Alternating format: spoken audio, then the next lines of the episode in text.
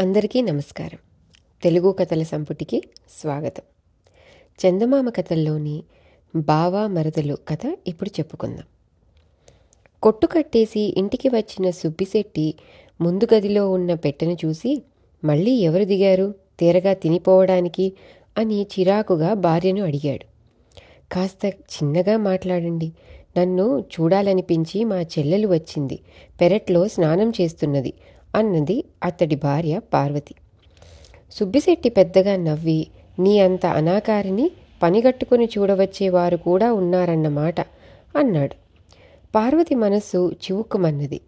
పెద్ద కట్నం తీసుకొని సుబ్బిశెట్టి ఆమెను పెళ్ళి చేసుకున్నాడు. ఆ రోజు నుంచి అనాకారి అని వేలెత్తి చూపుతూ ఆమె మనసు గాయపరుస్తూనే ఉన్నాడు. స్వతహాగా సాధువైన పార్వతి ఆ బాధను ఎంతో కాలంగా తనలోనే దిగమింగుకుంటుంది. ఆమె భర్తకు మంచినీళ్ళు అందిస్తూ గుర్తుంచుకొని రేపు ఒక చీర తీసుకురండి అన్నది.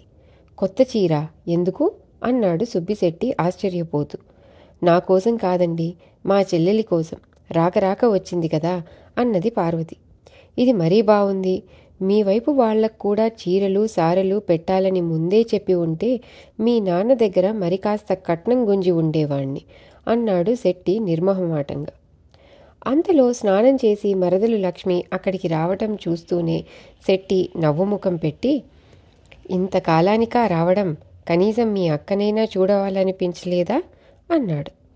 ఎక్కడ బావా? చదువుతో సరిపోతున్నది అన్నది లక్ష్మి నవ్వుతూ. అది నిజమే అనుకో కానీ రాక రాక ఇలాంటి సమయంలో వచ్చావేమిటి? ఊరంతా ముసుగు దొంగల భయంతో అట్టుడికిపోతున్నది దారిలో ఎవరైనా నిన్ను అటకాయించి ఉంటే ఏమయ్యేది? అన్నాడు శెట్టి. వాళ్ళకు నీ పేరు చెప్పి ఉండేదాన్ని. కాళ్ళ మీద పడి క్షమాపణ కోరి ఉండేవాళ్ళు అంటూ విరగబడి నవ్వింది లక్ష్మి. పెళ్ళినాడు సుబ్బిశెట్టి తన ధైర్య సాహసాలను గురించి ఎన్నో కల్పిత కథలు చెప్పాడు. లక్ష్మి అవేవీ మర్చిపోలేదు. నువ్వన్న మాట నిజమేలే అంటూ శెట్టి ఒక వెర్రినవ్వు నవ్వాడు. ఆ సమయంలో రంగన్న అనే అతను వచ్చి సుబ్బిశెట్టికి వంద రూపాయల మూట ఇచ్చి వెళ్ళాడు. అతను రెండు సంవత్సరాల క్రితం శెట్టి దగ్గర అప్పు చేసి అది తీర్చకుండానే ఊరు వదిలి పారిపోయాడు. అయితే తరువాత రంగన్న పట్నంలో ఉద్యోగం సంపాదించుకొని అనుకోకుండా ఆ రోజున వచ్చి పాత బాకీ తీర్చాడు. సుబ్బిశెట్టి భార్యను పిలిచి డబ్బు సంచి ఆమె చేతికిచ్చి ఇనపెట్టెలో దాయమన్నాడు. పార్వతి అతన్ని లోపలికి పిలిచి రాదనుకున్న డబ్బు వచ్చింది కదా ఒక చీర కొనుక్కురండి అంటూ భర్తను బతిమాలింది. ఇంకా నయం ఇనపెట్టె తలుపు మూసేయి అంటూ శెట్టి భార్యను కసిరాడు. పార్వతి మరి మాట్లాడలేదు. తరువాత ముగ్గురూ భోజనాలు చేశారు. పార్వతి కంచాలు ఎత్తుతూ దొంగల భయం కదా ఎంగిలి కంచాలు కూడా వంటగదిలోనే ఉంచుకోవాల్సి వస్తున్నది అన్నది చెల్లెలతో అదేమిటి అక్క బావ బయట కాపలా పడుకోవడం లేదు? ఆయన పెరట్లో పడుకుంటే ఏ దొంగకు మాత్రం గోడ దూకి లోపలికి రావడానికి గుండె ఉంటుంది. అవునా బావా? అన్నది లక్ష్మి. మరే మరే అంటూ నీళ్ళు నమిలాడు శెట్టి. ఆరుబయట పడుకోవడం అన్న ఊహ రాగానే అతడికి కాళ్ళు వనకడం ప్రారంభమైంది.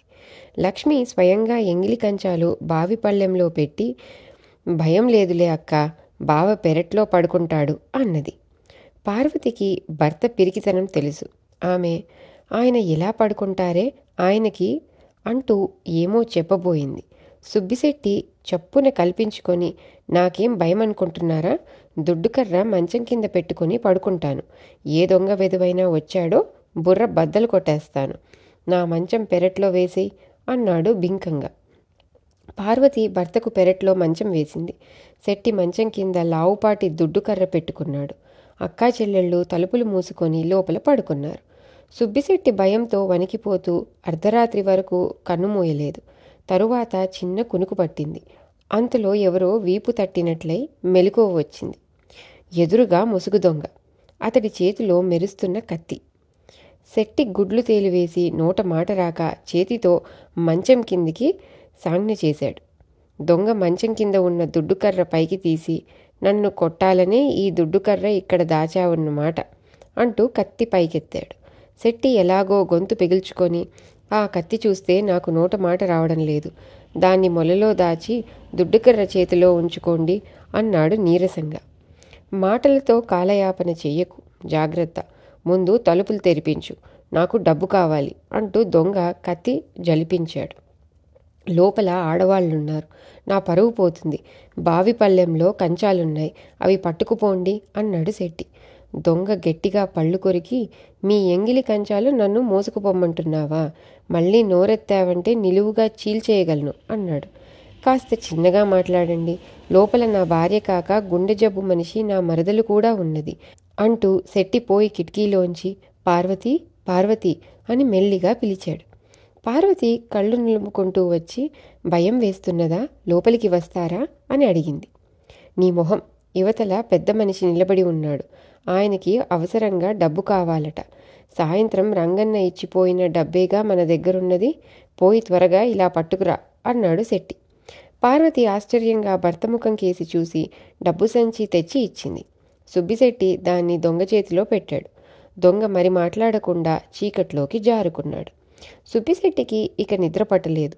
డబ్బు పోయినందుకు కళ్ళనీళ్ళ పెట్టుకుంటూ తెల్లవారేదాకా జాగరణ చేశాడు. మర్నాడు లక్ష్మి బావా నేను సాయంత్రం వెళ్ళిపోతున్నాను. వచ్చేటప్పుడు అక్క కోసం చీర తెద్దామనుకున్నాను కానీ వీలు కాలేదు. డబ్బిస్తాను ఒక చీర కొనుక్కురా అంటూ డబ్బు సంచి సుబ్బిశెట్టికి ఇచ్చింది. ఆ సంచి చూసి శెట్టి ఉలిక్కిపడ్డాడు. దాన్ని రాత్రి అతను స్వయంగా దొంగ చేతికిచ్చాడు. లక్ష్మి చిన్నగా నవ్వి అలా చూస్తావేం బావా? దొంగకిచ్చిన సంచి నా చేతిలోకి ఎలా వచ్చిందనా? ఆ దొంగను నేనేగా? దుప్పటి చుట్టుపెట్టుకొని పళ్ళు కోసుకునే కత్తి తీసుకొని గొంతు మార్చి బెదిరించాను. నువ్వు పిరికివాడివే కాదు లోభివి కూడా. స్నానం చేసి వచ్చి పక్క గదిలో ఉండి నీకు అక్కకు జరిగిన సంభాషణ అంతా విన్నాను. అక్క అనాకారే అది ఆవిడ తప్పు కాదు. బాహ్యంగా మారడం ఎవరికీ సాధ్యం కాదు. కానీ మానసికంగా మారేందుకు ఎవరైనా ప్రయత్నించవచ్చు. ఇప్పటికైనా నీ కుళ్ళు బుద్ధి నుంచి బయటపడి తాలి కట్టిన భార్యను సూటిపోటి మాటలతో హింస పెట్టడం మానుకుంటావని నమ్ముతున్నాను అన్నది.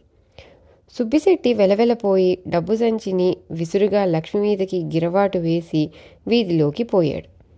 మీ బావకు కోపం వచ్చింది. ఇంత నాటకం ఎందుకు ఆడావు? అంటూ పార్వతి భయపడిపోయింది. అయితే కొద్దిసేపట్లోనే సుబ్బిశెట్టి రెండు ఖరీదైన చీరలు తీసుకొని నవ్వుముఖంతో తిరిగి వచ్చాడు. పార్వతి పట్టరాని సంతోషంతో చెల్లెలి భుజం తట్టి మీ బావ మారిపోయాడు.